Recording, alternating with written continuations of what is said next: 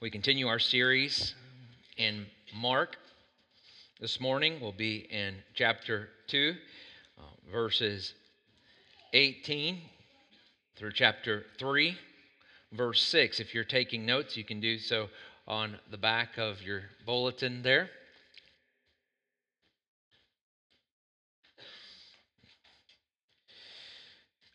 Beginning in Mark 2, remember we uh, titled it uh, last time, we saw that the gospel brings rest. But we don't see that till we uh, get into the end of chapter 2 and the beginning of chapter 3. But the gospel brings rest, yet here it's filled with all sorts of conflict, conflict in this particular chapter. chapter. And so, over the top of verses 18 through chapter 3, verse 6, we're saying we see here that the gospel standard creates conflict.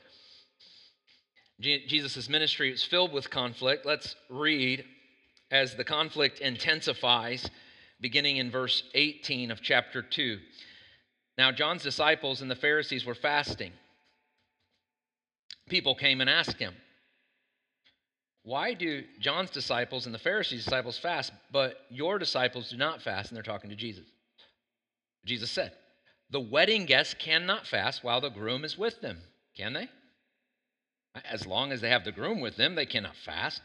But the time will come when the groom will be taken away from them, and then they will fast on that day. No one sews a patch of unshrunk cloth on an old garment, otherwise, the new patch pulls away from the old cloth, and a worse tear is made. And no one puts new wine into old wineskins, otherwise, the wine will burst the skins, and the wine is lost as well as the skins. No, new wine is put into fresh wineskins. On the Sabbath, he was going through the grain fields, and his disciples began to make their way, picking some heads of grain. The Pharisees said to him, Look, why are they doing what is not lawful on the Sabbath? And he said to them, Have you read what David and those who were with him did when he was in need and hungry? how he entered the house of God in the time of Abiathar the high priest and ate the bread of the presence, which is not lawful for anyone to eat except the priest. And he also gave some to his companions. Then he told them, The Sabbath was made for man and not man for the Sabbath. So then, the Son of Man is Lord even of the Sabbath. Jesus entered the synagogue again, and a man was there who had a shriveled hand in order to accuse him, they were watching him closely to see whether he would heal him on the Sabbath. He told the man with the shriveled hand, Stand before us. Then he said to them, Is it lawful to do good on the Sabbath or to do evil, to save a life or to kill? But they were silent. After looking around at them with anger, he was grieved at the hardness of their hearts and told the man, Stretch out your hand. So he stretched, out, stretched it out and his hand was restored. Immediately, the Pharisees went out and started plotting with the Herodians against him, how they might kill him. Will you pray with me? Heavenly Father, we look here at this text, and it will be easy for us to uh, to think of the Pharisees and scribes as represented in this section uh, as having nothing to do with us. And so we ask that your Spirit would help, that we might draw close to you through this text as you intend, and that we would be able to see the areas in our life that are more consistent with those who are antagonistic to you in this text as opposed to those who that receive and are filled. And guide us, we pray, in this time together in Jesus' name. Amen. So we're seeing Jesus' ministry. We're into chapter 2 here, and it's filled with conflict, right? Uh, this section here details the escalation of Jesus' conflict with the religious establishment of his time. The Pharisees, who were religious leaders of the people, became fixated on the external life as opposed to the internal life, right? They measured themselves according to external factors as opposed to internal. They told people, hey, because they're the religious leaders, so naturally they would share with people and tell people, this is what it looks like to be close to God. These Pharisees and scribes, right? This is what it looks like to honor God, to follow God. And then they looked down on others who were not following God according to the principles that they had gathered from the scripture. They had all these boxes checked to say, here is what godliness looks like, and they compared themselves to people who couldn't check those boxes, and they concluded, right as we saw several weeks back, I'm sure glad I'm not like them. Right? And these principles they used to guide that they used to guide their life were found where? In the law. Right? And came from traditions they established in response to the law. So they thought they were in pretty good standing because they're gathering these things from the word of the Lord. Uh, and so we have like things like scriptural disciplines of fasting and the law of keeping the Sabbath, as we see here in our text, beginning in verse 18. Right? These two, these two points specifically, we're going to discuss this morning, and we see how uh, their misunderstanding or their unbelief created intense conflict and why it did. The first point that we see, if you're taking notes there on the back of your bulletin, is that the law superseded by the promise. And we look there beginning in verse 18. Now, John's disciples and the Pharisees, it says, were fasting. People came and asked him, Why do John's disciples and the Pharisees' disciples fast, but your disciples do not fast? Right? Now, if we look next at Jesus' answer in the next verse, okay, we see there Jesus said, the wedding guest. And right there we stop. And Jesus answers the question of fasting by turning to this picture of marriage, right? And the Pharisees would understand immediately, which is why he kind of rhetorically asked the question at the end of verse, or at the middle of verse 19 there, right? He knows that they know the answer, right? the Pharisees understood how marriage was a parallel to Israel's relationship to the Lord. Now, from a New Testament perspective, we, we, we uh, sometimes just think of it in terms of Christ, right? And how, how the church and, and Christ's relationship with the church is a picture of our relationships in our homes and our marriage. We even talked about that last week a little bit, right? But the Pharisees and the Israelite, the Jews, would have understand that their marriage is a parallel to their relationship with the Lord. They would have known passages such as Isaiah 54, verse 5. If you want to turn there, you can. I'll read it to you. It states this, and they would have known this, and it's important, I think, that as Jesus turns their attention to this, to this idea of a marriage and the celebration that is to take place and who's the groom. It says there in Isaiah 54, verse 5 Indeed, your husband is your maker. His name is the Lord of armies, and the Holy One of Israel is your Redeemer. He is called the God of the whole earth. For the Lord has called you, how? It says there, like a wife deserted and wounded in spirit. See, Jehovah, they understood, and we can point to other texts, but they understood Jehovah was their groom. That is the Jews and the, the Pharisees and the, the leaders that Jesus is talking to, they understood that Jehovah was their groom. So it's important as we just begin right there and Jesus' response looking that we understand that. Right? They saw that as Jehovah being their groom, that they belonged to him. And their fasting, which they did, was su- certainly, okay, supposed to be a reminder and a discipline to help them stay faithful and focused. I'm talking about the religious establishment, the Pharisees, the leaders. Right? This fasting was so, supposed to be a, a reminder and a discipline for them to stay faithful and focused. Not a bad thing, right? For often, why? They had been unfaithful. They needed to do that, didn't they? When it comes to marriage, think of all the parallels in the Old Testament. Think of the prophet Hosea. Go home and read it this weekend, right? Uh, often what we see is that Israel had been unfaithful and adulterous, right? They ran after other lovers. And so surely their fasting was to remind them that they had one love, Jehovah, right? And he could not be replaced, right? And so their fleshly appetites, like our fleshly appetites, would tempt them to be unfaithful. especially when their husband appeared quiet and absent, as Jehovah sometimes felt, right? To them.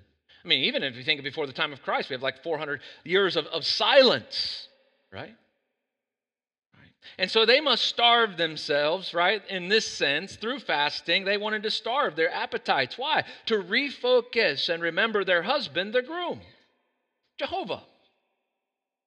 Right? Here's the problem, though, is that the, the law and their religious practices had become an end, and we're going to keep looking at this.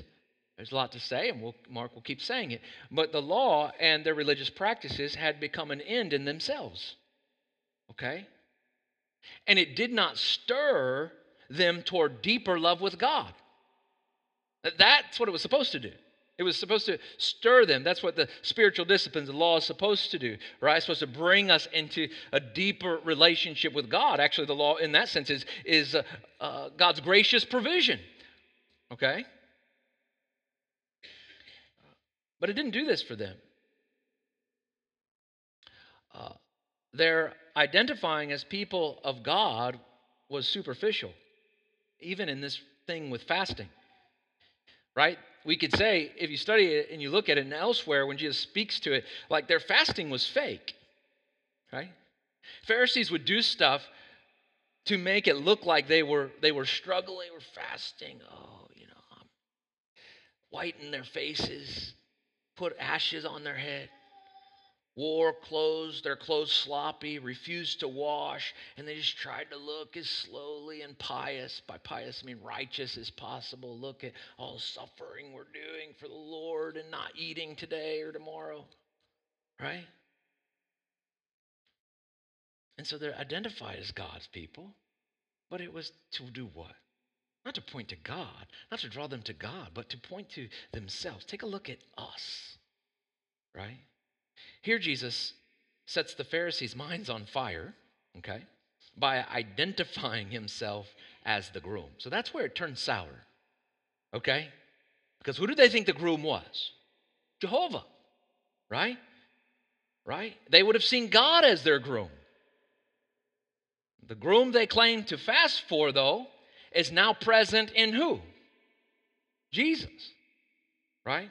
And he is revealing his identity to these guys by referring to himself as the bridegroom.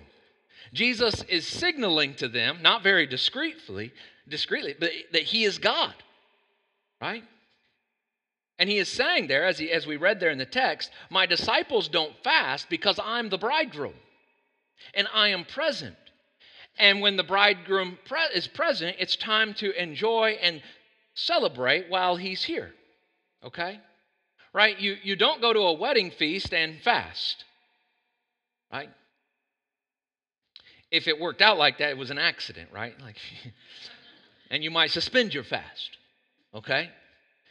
Right? You go to a wedding feast to party. I love wedding. I love getting invited to weddings, but not the real quick ones. You know, that's always. No offense, right?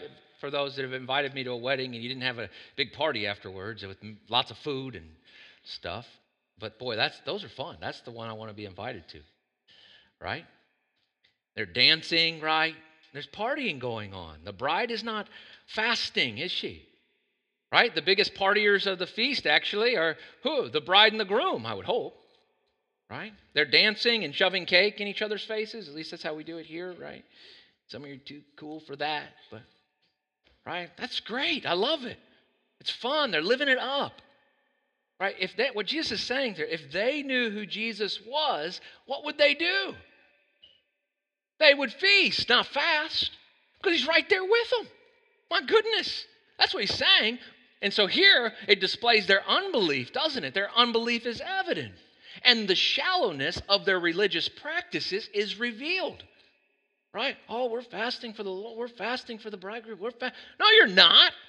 As if you were, you would stop because you'd see them right in front of you and you'd be partying. Right? But they didn't. The law is superseded by the presence of the promise. The old standard practices aren't relevant any longer, and it was freaking them out. And we see there in verse 20, Jesus says something that likely not even his disciples understood. And he references the cross. Look there, verse 20, it says, But the time will come when the groom will be taken away from them, and then they will fast on that day. Have you ever been to a wedding where everyone is enjoying themselves, right? And you are so happy for the bride because you really believe like she is going to be happy with this particular groom, okay? This groom is the perfect man for this bride. He is strong and yet tender. He is understanding. And you see all these, and, and you're just there and like, man, this is just, because sometimes, right, just to be honest, like I know people were at my, she's not here, people were at my, you know, wedding and they were going, oh, that poor girl. Oh, you know. Like some people didn't celebrate with us because they're over there, they're like praying during the celebration, you know. And praise God they were right? But but you know the wedding i'm talking about where you're just like man this is a great setup. And you're just there and you're you're happy because you see this man is is to serve this woman love this woman. He is strong he is tender he is understanding. Have you ever been at that wedding when everybody is on board? And and then let me add to that you're there and then all of the sudden someone breaks in and forcibly removes the groom Anybody ever been to a wedding like that? If you have, I'd like to hear the story. Okay? Right? Forcibly removes the groom. That's a foreign concept. You don't expect that to happen. That would be like a, a wedding crasher. Okay? Not to be confused with that movie. All right? It would be a wedding crasher. The bridegroom removed from the bride, taken from his own wedding celebration Right? This is verse 20. This is verse 20. And Jesus is speaking of himself as the groom that will be forcibly removed, betrayed, tortured, crucified, but also, not just that, also resurrected from the dead and ascend into heaven. Like all that's being said there in verse 20. The bridegroom will physically be present with them, but only for a short time. As verse 20 says there, look at it at the end. He, once he is taken away, then they will have reason to fast. Okay? Then they will have reason. But not now. That's why my disciples don't fast. So that's Jesus' answer, right? And it's important, I think, too, to remember our audience, remember Mark's audience. Mark is writing to Christians in Rome, and let me just tell you, they are missing the bridegroom. We just ask ourselves that question? When we are suffering, when you're in a trial this morning, is that trial that you're in, is that valley that you're in, is that deep pit that you're in, does that got you just lamenting and missing the bridegroom? Does it? Or does it just have you wishing that that valley was just over, that trial was just, and I understand that, I get that, but here we have Mark writing to Christians in Rome who are missing the bridegroom. They are anticipating the bridegroom's return, right? Nero is persecuting the church, right? And in the face of this, they must persevere. It's that discipleship under pressure. And Mark has a word for them here as they are in that discipleship under pressure. This is the time of fasting, right? Why? Because it helps us stay focused, it helps us stay faithful, it helps us persevere to the end and to live for what really matters. Because of our victory in Christ today, yes, we can celebrate and we feast even now. And next week we will feast around the Lord's Supper that God has ordained, right?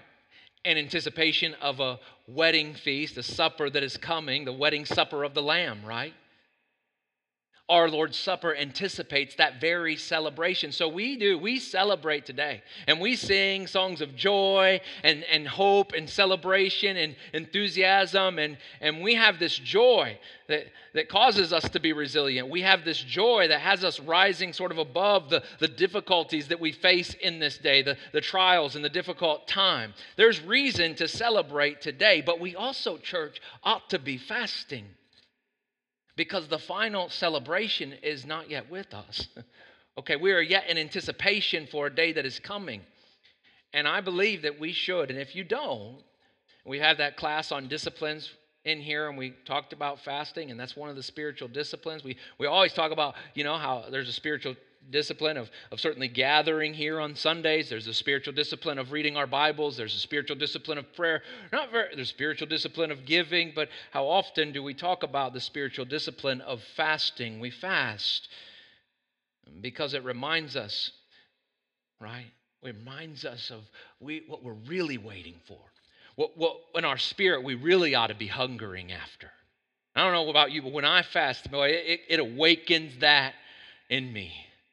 Like, and I realize how, how much I desire the fleshly things, just a, a simple plate of food.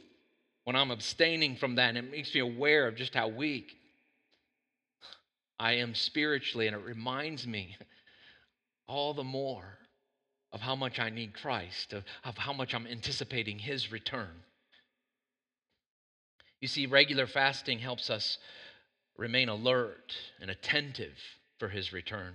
Regular fasting helps us strive for holiness. It reminds us of the importance of denying our fleshly appetites. I encourage you, church, if you, if you are not regularly fasting in the spiritual disciplines of your life, to do it. Start this week. The outward exercise of fast, fasting was spiritually uh, though in this moment not necessary because Jesus was present. Right, one reason they didn't understand this was because of their unbelief about Jesus, but the other reason uh, which, which I think caused them to remain in their unbelief was their fasting was done with the wrong motives. And here we need to hear a word, right? We always need to hear a word about our motives. We always need to have our eye and God's word and His Spirit. We need to submit our motives to the Lord right? Right? We don't fast to wear a badge of spiritual honor, right? Right? I had a, a pastor one, he, he was a, uh, my youth pastor at, at times, and, uh, and he, you know, Jesus says elsewhere, hey, when you fast, don't let anyone know. Don't tell anyone. So he said, well, I'm not going to tell you, I'm going to get a t shirt that says I'm fasting and wear that. Yeah. He was joking, okay, of course. But the idea is it's like it's like pharisaical, right? It's like, okay, I'm not I'm to even we as Christians, we come like, oh, you're not supposed to tell anyone. So I'm not going to let anybody know that this is my discipline. I'm going to have my prayer time in the closet that I'm not going to shout about and tell everybody about. But then we have our ways of like letting people know and carefully sewing our spiritual badge. Is that just me? Or do you guys fall into that category? right? This is where it's like, Lord, help us see, right? Help us see what you have for us, right? We don't, we don't wear these things as uh, to say, oh, we're of the committed group of Christians. We're the serious followers. It's not why we pray. It's not why we give. It's not why we read our Bibles, uh, right? It's not why we submit ourselves to the church. It's not why we endure suffering. It's not why we watch our behavior. It's not why we watch our doctrine. None of this is motivated by a look of look at me, right? Or look it's motivated by our what? Our love for the bridegroom, right? It's motivated. These things in our life that we would do, that we would fast, that we would pray, that we would get on our knees regularly before the Lord, that we would submit ourselves to the Word. It's being motivated because of our love and anticipation of our bridegroom's return. It's motivated because we got married and said our I do's. And not to her, but to him. Amen? That's what it's motivated. That's why you're here this morning. We're here to sing and shout because we said our I do's. And boy, that buoys us, even in the midst of the storm, to press on, right, as the bride of Christ. After the bridegroom parable, Jesus tells of the patch and wine. Mark 2, verse 21. Look there. No one sews a patch of unshrunk cloth on an old garment, otherwise, the new patch pulls away from the old cloth, and a worse tear is made. And no one puts new wine in old wineskins, otherwise, the wine will burst the skins, and the wine is lost, as well as the skins. No new wine is put into fresh wineskins. We have every reason to party with the bridegroom because he's the new patch and the new wine. Okay? In fact, if we want to be part of the bridegroom's party, we must abandon our old garments and old wineskins, right? You can't party very well if you don't have the right attire on, okay? You know, you show up to a party and you may not be let in if you don't have the right clothes, okay? And you want access to the right wine, right? Some of you are like, hold on, hold on, all right? No, we want good wine, okay? If you drink wine, you know what I'm talking about. We want good wine. We want access to the good wine, and that's a right. We, we so we can't show up with old wineskins, right? and old garments. Well, guess what? Jesus is the new fabric, right? And he's bringing a new message. He's bringing a new covenant. And this new gospel is not to be threaded. That's what it's saying there in that passage that we just read. This new uh, fabric here is not to be threaded into the old religion, right? Jesus, the bridegroom. We see it here in the text. Jesus, the patch, the new patch. Jesus, the new wine. And to the religious leaders' disappointment and frustration, Jesus is not coming to integrate into their system, even if that system be Judaism. The patch, the wineskin, right? Something that was once useful has come to an end of its usefulness. And if you attempt to use it with the new thing, you're going to ruin the whole thing. That's the paraphrase, I think, in part. Other places, like in Hebrews 8 13, says, by saying a new covenant, talking about Jesus' new covenant, he has declared the first as obsolete. The way to God is not through the law, but through Christ. Jesus, being the new wine, cannot be poured into the skins of the Judaistic system. Neither can he be poured into, hear it, we need to hear it. Neither can he be poured into any other system. We could say we surrender ourselves, right, as new wineskins. You could say that this morning. That's something we could leave here confessing in response to this. Lord, we want to surrender ourselves as new wineskins because we want to be stretched to the max as Jesus ferments and grows inside us. Right? But if we keep our ideas, right? If we come to Christ and say, Well, I like my ideas. I'm talking about our systems, right? We're jumping off of Pharisee systems, right? Because we don't work like that. We got our own systems, right? We keep our ideas, if we keep our old customs, our traditional understanding of what is spiritual, if the wineskin of our life is made up of our old self, it will burst right? If we are holding on to our old wineskins of what is familiar, here at church, of what is comfortable, of what is convenient, then we try to pour the new wine of Christ into that, and our wineskin is made up of all these things with respect to our former life that we just don't really want to let go of. If that's what our wineskin looks like, and we start to pour the new wine of Christ, it won't make it. If we try to go to the other parable, if we try to sew Jesus, the new fabric, into our old clothes, it doesn't work. It tears. Salvation is available only through Jesus, and it can't be mixed with the Judaistic system or any other system for that matter. These parables represent both the beauty, hear it, and the exclusivity of Christ's invitation. Think of that. What do you mean? Well, it's exclusive, meaning you have to get rid of your old garment. Praise God. And there's the beauty. There's the beauty. You have to get rid of your old garment. There's the beauty. You have to get rid of the old wineskin so you can receive fresh wine, right? There's the beauty. I want to get rid of the old garment because it's tattered and jacked up right. Now that's where jesus goes back to where we ended in 217 when when jesus told these guys when he they got they complained that why are you hanging out with all these sinners? Why are you coming after and dining and, and wining and dining with the with the sinners? And he says look i didn't come for those who are well right? But i came for those who need a doctor. I came for those who who are sick. I didn't come to call the righteous but the sinners right? I came to call those who see their old garment is tattered and they want a new righteous robe to wear, right? They're not under some, some uh, illusion that they're all put together and they just need a, a little sprinkling of Christ. No, no, no, no. Man, I really think it would have been so easy had Jesus been more of a statesman. He could have worked it out so the Pharisees would have like buddied up to him and you know they could have made a deal where you know where the Pharisees you know are allowed to take some of what Jesus was offering but still hang on to the system. But that's not how it works, right?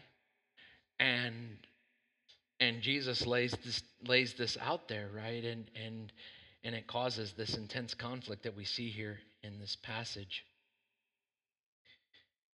Let's summarize this part this way.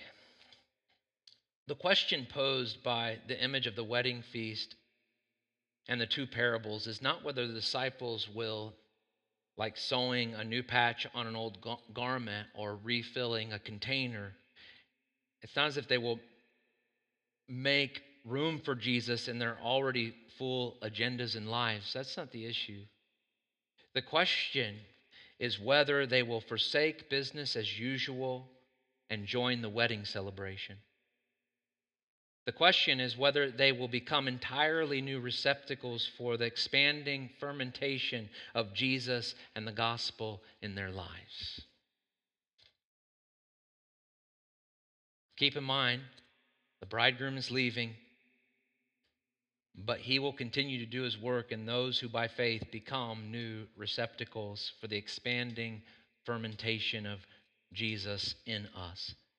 And that work includes trials and sufferings of this life. If our wineskins are made up of old values, those trials and sufferings will come. And we won't grow, and we won't expand to take on more Christ likeness. Instead, we'll burst, and that new wine of Christ just pours out. Right? Next, we see, and finally, we have two points. This is our last point. We see the rest realized beginning in verse 23. The rest realized. The law superseded by the promise. The promise is Christ, which is our Sabbath rest. See, the old system anticipates a rest that is realized in Christ. The conflict here in this section hits its peak in terms of their plotting, that is, the religious leaders plotting. We see there in 3 6, right? They're plotting to kill him. They, they don't want to let go of the system, do they? And we see the development beginning in 2, verse 1, right? Jesus eating with sinners, his disciples not fasting, and now here he's breaking the Sabbath law. And you've heard of the straw that breaks the camel's back, right? You guys have heard of that, right? Well, this is that straw, okay? The Sabbath was sacred. The Sabbath, Sabbath was sacred for the Jews, as it should have been. Why? Well, it was given to them by God, right? God is the one that made the Sabbath. He worked six days and then he rested. And God went on from there to establish keeping the Sabbath as one of the Ten Commandments. In fact, let me read it to you. He says in Exodus chapter 20, verse 8 through 11, I'll read. He says, Remember the Sabbath day. This is God. Remember the Sabbath day to keep it holy. You are to labor six days and do all your work, but in the seventh day is a Sabbath to the Lord your God.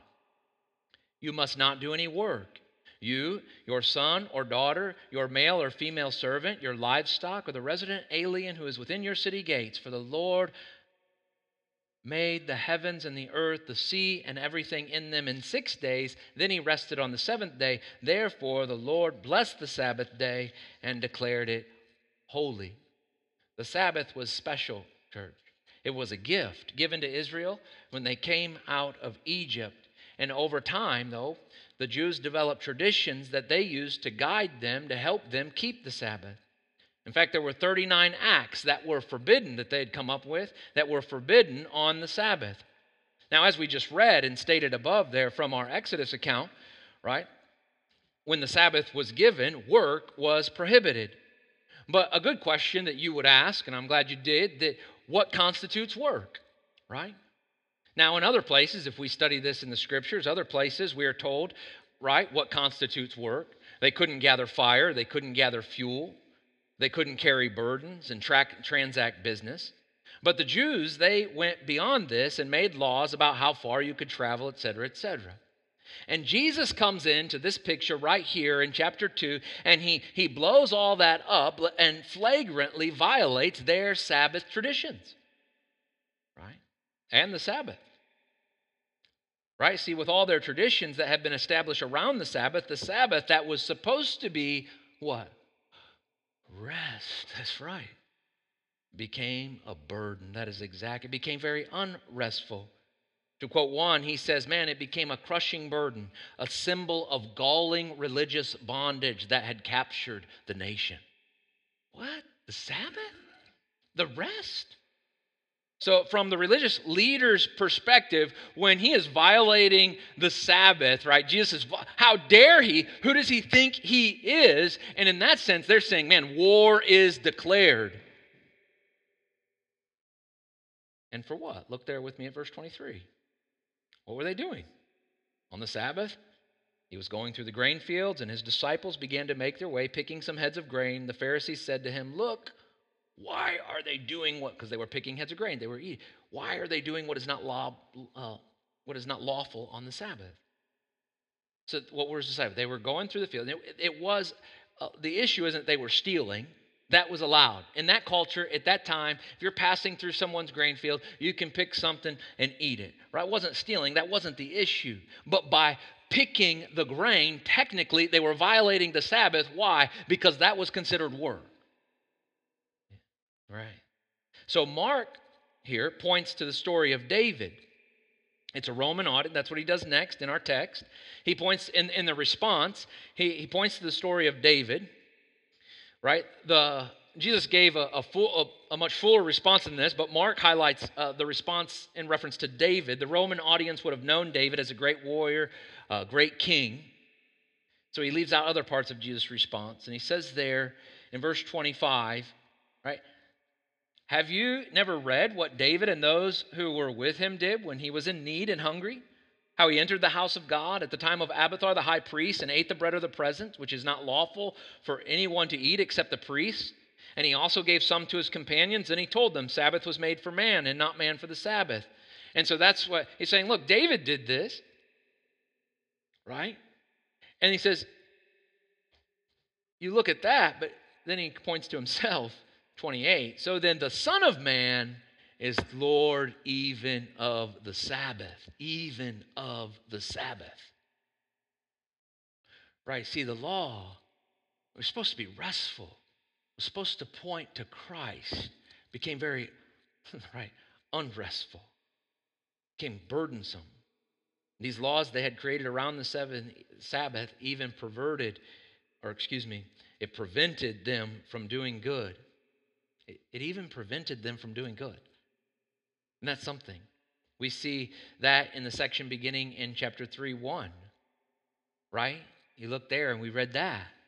They are watching. That is, the religious leaders are watching in order, it says there, look at the passage, in order to accuse him, to see, verse 2, to see if he would heal on the Sabbath. They can see it coming and they can't wait to catch him, to get him. Sure enough, he goes into the synagogue and what does he do? He heals the guy. Jesus knows they're watching and you get the sense that's exactly why he healed the guy to show what? To show that he is, in fact, the Lord of the Sabbath. But they don't understand, those watching, right? These religious leaders don't understand the purpose of the Sabbath. Just like they didn't understand the purpose of fasting. They didn't know that Jesus was the fulfillment of the Sabbath. And in this, he confronts their ignorant and hard hearts by modeling the Sabbath right before their eyes because He is the Sabbath, right? He is the Sabbath rest, but they miss, miss it. And He asks them there in the text, what should have been a very simple question, especially in his exposition in, regarding David. He asked them in verse 4 Is it lawful to do good on the Sabbath or to do evil? To save a life or to kill it? But they were silent, weren't they? And after looking around at them with anger, it says there, verse 5, he's angry. Jesus is angry. This, like here is the like he established right? The god in heaven established the pre-incarnate christ with god the father established sabbath as the day of rest. He it was his. He made it for man. It was it was a shadow of things to come. It was supposed to point to the coming of christ. And now the sabbath rest right of all this time of all this waiting is right before their very eyes. And he is trying to to bring rest. He's showing healing this man with a shriveled hand bringing that man rest. And and the sabbath rest is among them and they can't see it. Of course, he is angry, it says. He is angry because he sees the hardness of their heart. Sadly, this moment it highlights their unbelief. Their hard hearts don't soften, and it angers and saddens Jesus. And we see there in verse 6 that the Pharisees go on from there to make an alliance with the Herodians. An alliance that came why? Because of their because they didn't want anything to do with it. The Herodians and the Pharisees, they weren't friends. Okay? They weren't friends, right? But their common d- hatred, right? Fear, disgust with Jesus brought them together. And so they schemed with the Herodians and came up with a plan how they could kill him before the whole system crashed. That's interesting. Mark, throughout the gospel, highlights several points of irony. Uh, see it here. Here, the authorities, the religious authorities, deny Jesus the right to do good on the Sabbath while they conspire to do evil. Huh. There are some even today who say we need to get back to the Jewish feast because there's a spiritual benefit that we are missing. I would argue this text, among others, Jesus shatters this argument.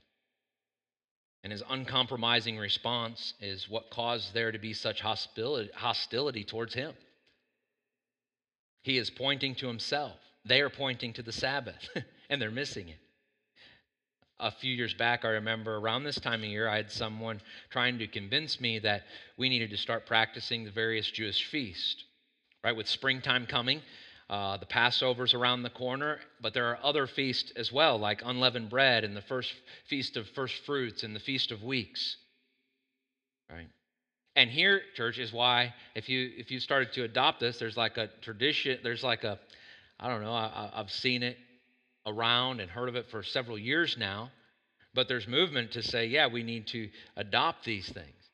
But I would, I'm saying that this is dangerous because Jesus is the fulfillment. And this is the message of Jesus in Mark 1:15. He says the time is fulfilled. See, what's all caught up in that statement, right? Well, the prophecies of Jesus are fulfilled. These festivals that I just mentioned are fulfilled. And there's no spiritual benefit in them. The substance is Christ. And so you can distract from that. Colossians 2:16 it says there, therefore, don't let anyone judge you in regard to food or drink or in the matter of festival or new moon or Sabbath day. These are what? It says a shadow of what has come, of what was to come. The substance, it says there, is Christ. You see, the law is complete.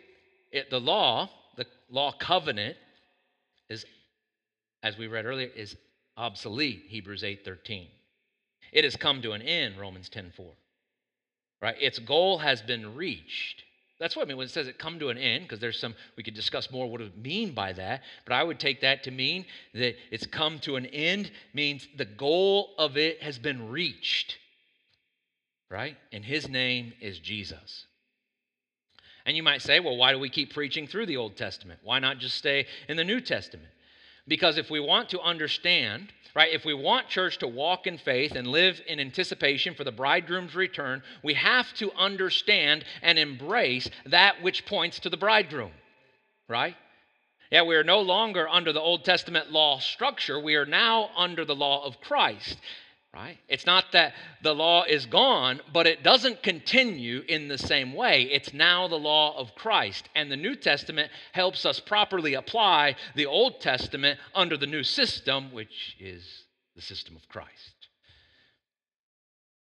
Now, we could teach on this last 30 seconds of what I just said for a long time. okay, there may be questions raised. I encourage you to work those out, right? Come talk to me about them. As Colossians says, though, here's what we're takeaway. These things are a shadow. Jesus is the reality. Let's go back there. Jesus is our Sabbath rest.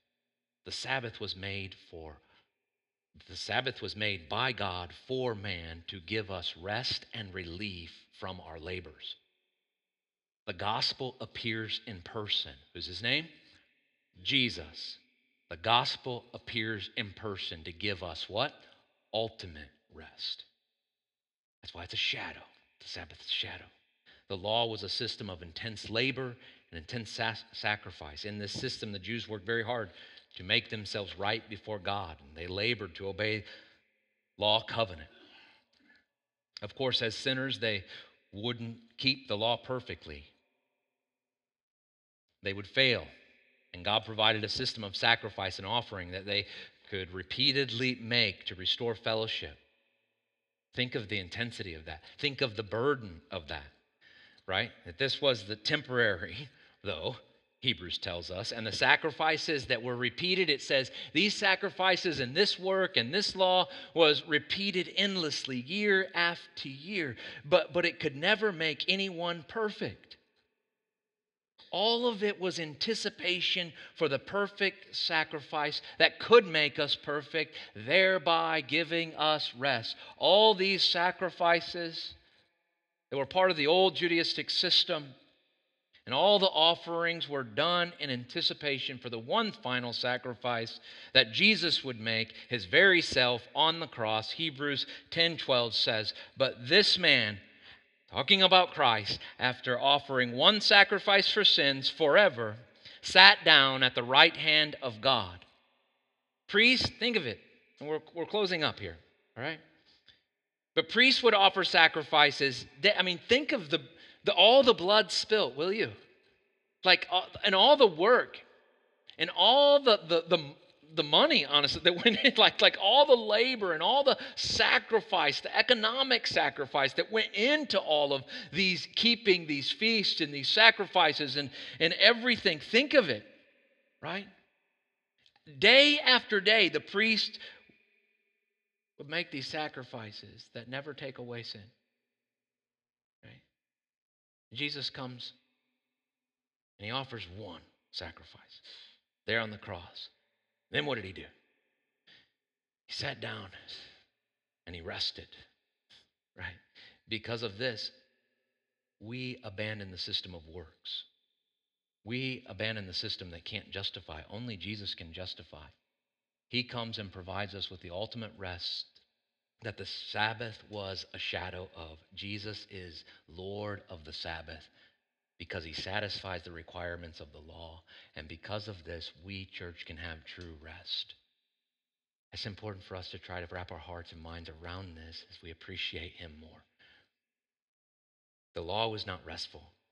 Trying to uh, make yourself right before God, if that's the business you're in right now, you can't get it done. Right? And if you show up here this morning and find that you are not at rest, that you have not known the Sabbath rest of Christ, right? That is likely. Why? Is because you are just trying to do it on your own. And your heart is not going to be at peace, right? Your, your soul is not going to be at rest when you feel like, man, you, you are looking at a God that is just always displeased with you, right? because you can't quite get it done. Here's the, here's the good you can't get it done, right? You can't. Surrender to the one that can provide you the rest, the true rest that you're looking for. Let's pray.